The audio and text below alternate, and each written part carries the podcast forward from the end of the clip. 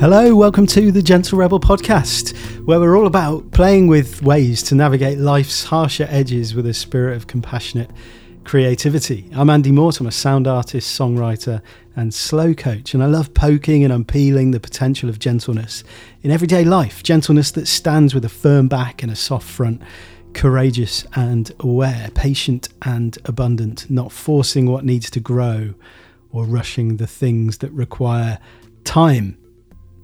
Music washes away from the soul the dust of everyday life. Berthold Auerbach.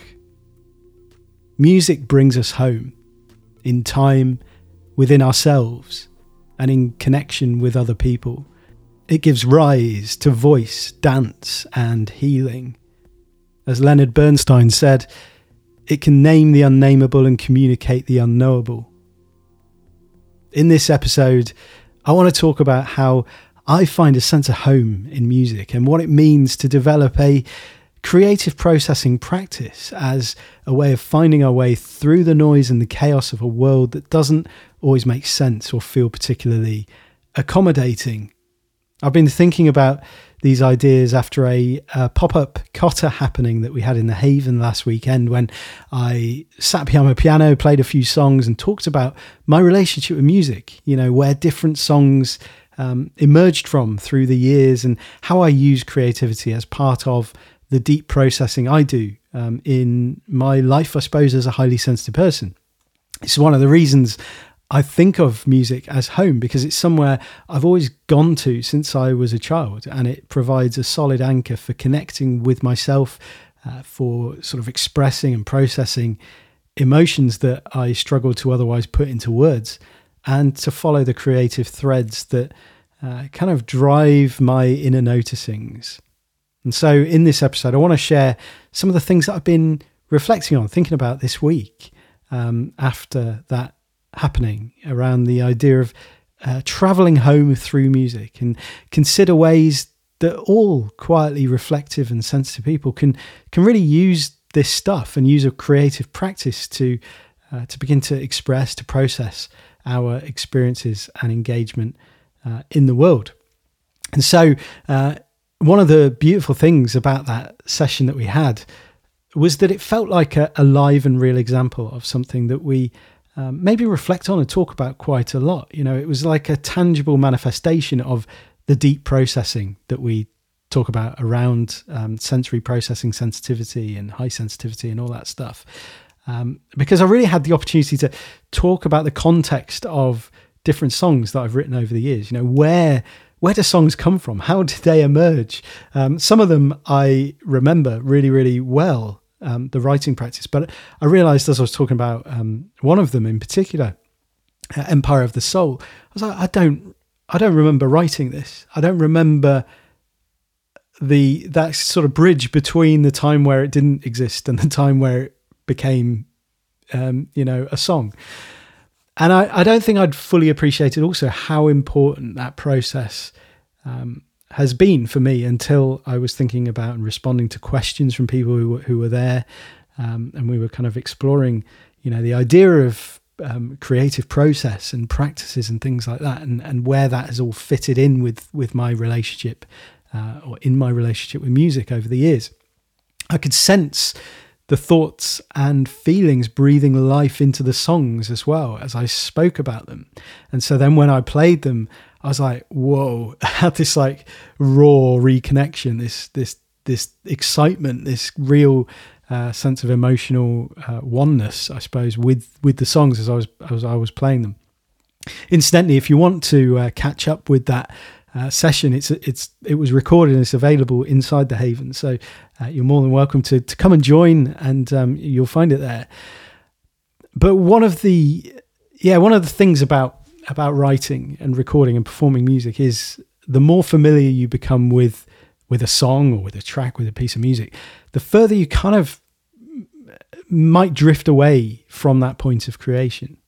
So experiences like that like the the Kota happening is really nice to um, occasionally come back to the heart to reconnect with uh, where something came from.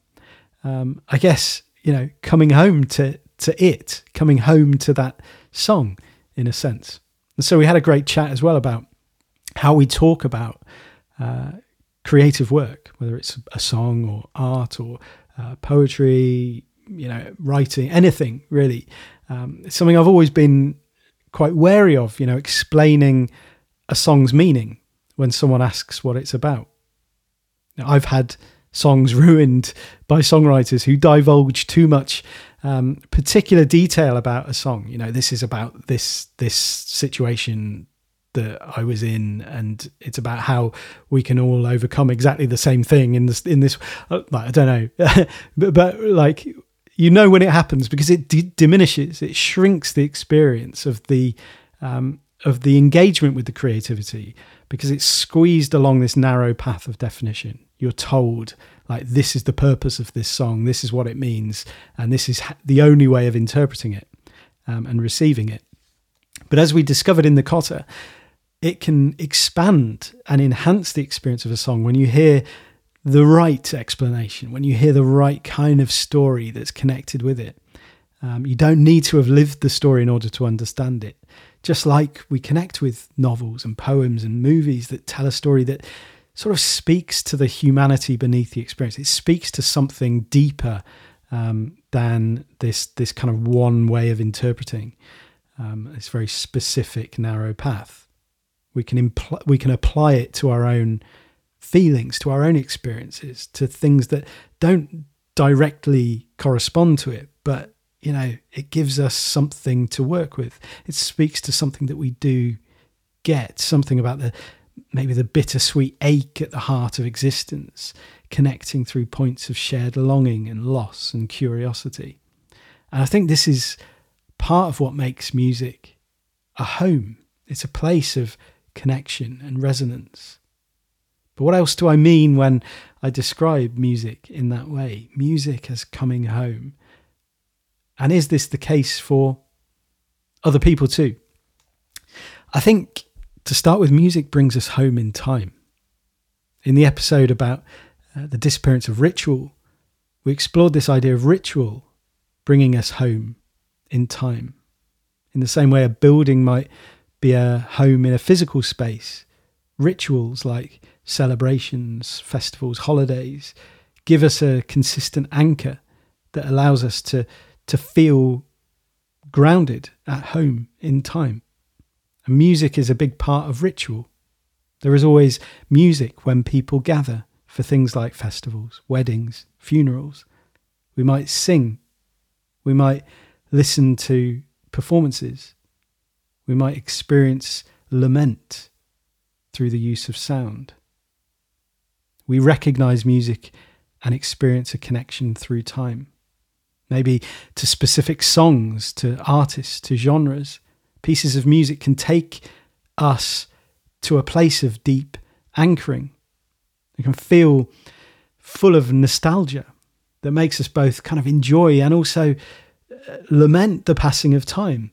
Music can take us to points we would rather not remember. Maybe it reminds us of uh, a lost relationship, a, a dark time in our life, or an experience we would rather sort of forget. So I say it brings us home in time because it, anchors us, doesn't it? Like other senses that have a strong link to memory, sound is particularly evocative in that way. It brings the past into the present.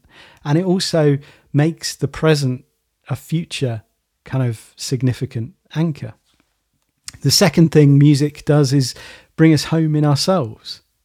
Not just if you create it, but in how we use it. We all are part of the creative process when it comes to music, I believe. There's been a huge increase in the popularity of uh, kind of uh, uh, instrumental music, like quite ambient music and sounds to help with uh, whether it's mindfulness and meditation or um, you know kind of music to work to or focus on something else with, like background music. Um, and music gives us a pathway back to a state of uh, nervous system regulation it can help us slow down. It can help us breathe out. It can help us release stuff in healthy ways. But it's the same with other ways of experiencing music too. You know, dancing, singing, going to a concert, kind of losing yourself in the moment of music. I think it's that sense of losing ourselves in music that allows us to find the parts of ourselves that get lost in the stories that we tell ourselves at the level of ego. We transcend language when we engage with music. I used to absolutely love euphoric trance music as a, I, I suppose, a genre of music that really stirred my soul, really gets me going. Um, but it's also not one that I would listen to critically because I want to produce it. It's not one that I'm listening to with the ear of a musician. It's what I just, uh, yeah, I I could just lose myself in. I didn't go clubbing often, but when I did, and it was euphoric trance night, I was gone. You know, watching Faithless at Glastonbury 2002, still one of those standout performances for me. Uh, not because of the performance necessarily, but because of the music, because of that connection that I had in that field with that sound. And then there's the coming home to ourselves through the creation of music. Maybe we can think of it as the collaboration with music that we all do. Dancing, singing along, just losing ourselves in it. Or it might be writing, producing, performing it. But we all engage in that process. We all come to music through that creative, collaborative um, uh, spirit. The journey home through music, not something that we consume, but something that we create with. We've kind of been taught that idea of consuming this stuff but I find that a really horrible way of thinking about the world, you know, everything being a transaction in a sense, extracting value rather than contributing to it. Creativity is about adding to a world that's been taught to extract. We've learned to divide ourselves across the line between production and consumption.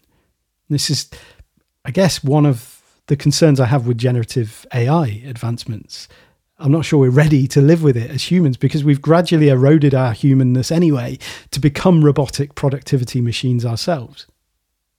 Unless we begin with the understanding that creativity is not about a product, it's about a way of processing our messy experience of life as humans, we're going to be chained to this binary divide between consumption and production for a long time to come. There's a question over whether or not AI can be creative. seen this discussion happening quite a lot. We often come at it purely from a, a productivity pers- perspective, don't we? Asking whether it can come up with original material. And that's seeing creativity as like the creation of something that is unique and different. And so we're focused in that sense on the outcome. I think it's quite a narrow definition of, of what we're talking about. Creativity as process is separate from creativity as outcome. It's how we process the trauma and anxiety of existence. It's how we learn about who we are and what it means to be alive. It's how we connect, collaborate, and survive together. Survival not merely as avoiding getting killed and passing on our genes through procreation, but survival as experiencing, encountering, and exploring the worlds that exist within us, allowing the worlds that exist within us to come to life. We have imaginations incredible things. And yet we've tethered them to capital in a way that means they're only valuable if someone can extract profit from them. This is the antagonism that sits at the heart of the idea of the difficult second album. Suddenly, as a creator, you're faced with the exciting opportunity to succeed in some sense. And unlike the freedom of the first album, this one has people waiting for and expecting a specific type of output. It needs to be kind of the same. It needs to be on brand, in keeping with what came before. Don't take risks, be familiar. And we see this on social media all the time people putting the brakes on their imaginations, putting their brakes on who they are. The flowing, abundant, fertile, imaginative, creative world bustling into life inside them. They use three colours, two fonts, and all their photos look exactly the same building familiarity and brand recognition. Of course, I get it. It works. Like it's something that is quite important when it comes to building a brand in that sense. But that's what it is. It's mechanical, it's machine like, it's robotic. AI can hop on and replace that. No problem. Great. Will it be too late for our untethered imaginations by then? I'm not pointing fingers here. This is a mirror pep talk, something I'm constantly grappling with, thinking about.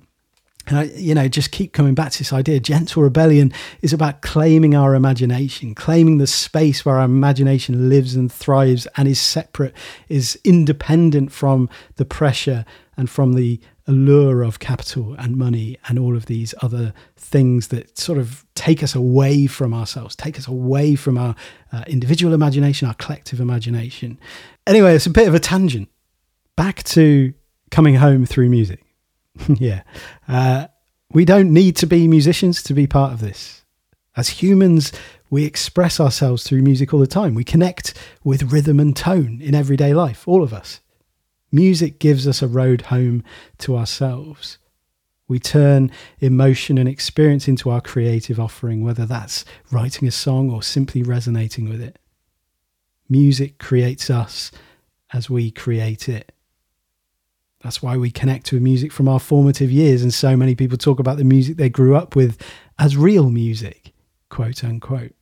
Because there's some sense of it being part of what created and infused the real me, a raw version of me, the creative flow beneath the stories we come to believe about ourselves, what it means to be us, the things that then cloud the access to our imagination.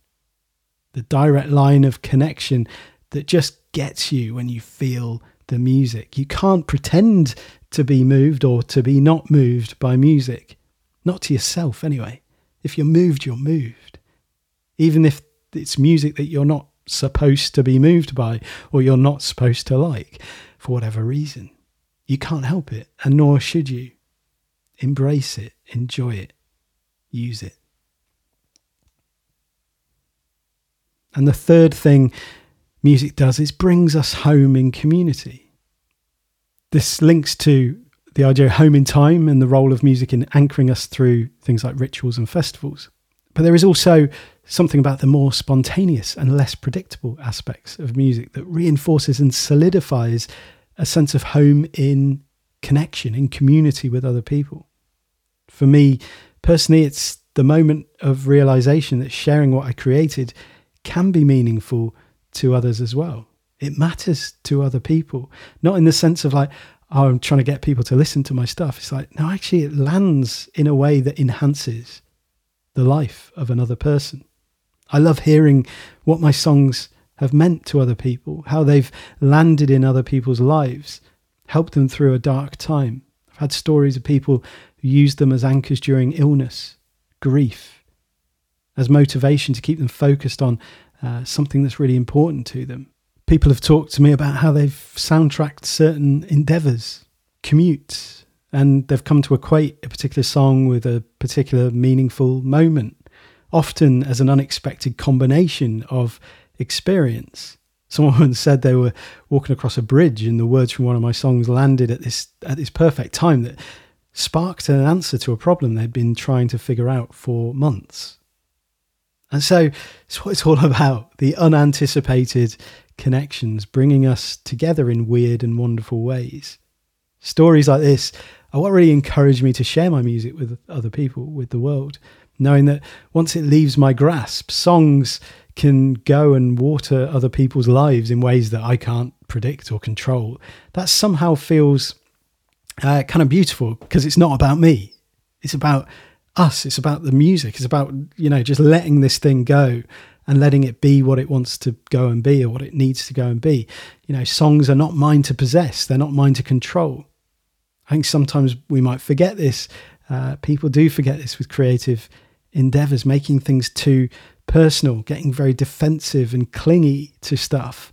Um, maybe that's what we were talking about with the meaning part. It might mean something to me, but that's not what it means.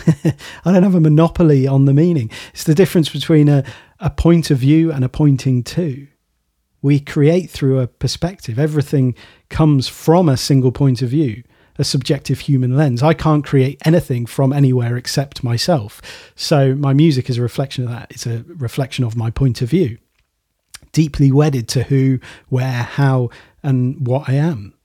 From there, it just kind of flows out and it will land with the listeners point of view. If I point them to my way of seeing the world and say, you know, this is you should see everything just like me. This is how things should be seen. um, then I'm shrinking both of our worlds, or at least bouncing off one another like brittle balls or marbles. But if this is about sharing something, expanding, something emerging through my point of view, we can expand our worlds and actually create a whole new world together. More like a kind of morphing ball of swirling gas and dancing vapour. We come home together to a place we never even knew existed. But it's safe, it's connected, it's interesting, it's open, it's expansive, and it's freaking beautiful. That's what I loved about the Kota. It was a collective experience. It felt like more than me performing songs, it was music stirring the souls of others. We're going to do it again for sure. Um, I think the next one will be at the end of this, uh, our autumn season. We're going to do it a few times a year.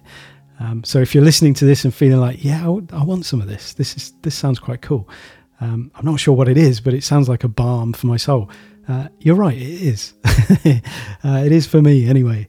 Uh, but if you if you fancy that, come and join us in the Haven. It'd be really great to hang out with you, and we can uh, talk about more of this stuff. I love just exploring this uh, these are these sorts of ideas and this yeah way of engaging with the world and things. Um, so yeah, you're always welcome. It's our little village of refuge and connection. Um, go to the hyphen haven.co, uh, the dash haven, H A V E N dot co. Um, and I will be waiting to welcome you in. Uh, there'll be a link in the show notes as well if uh, that has been unclear in your ears. Um, so I want to finish this with some words that I wrote as I prepared um, for our session, for our Kota. I was thinking about the way I used to see music as a kid, the magic of it, how mesmerized I was by instruments, sounds, and the energy of a performance. By being able to capture a song, a moment, a mistake on record, and for it to be there forever for everyone to hear. I found myself seven or eight years old on an empty stage, in the calm between the chaotic preparations and the moment of performance. Waiting, anticipating, expectant.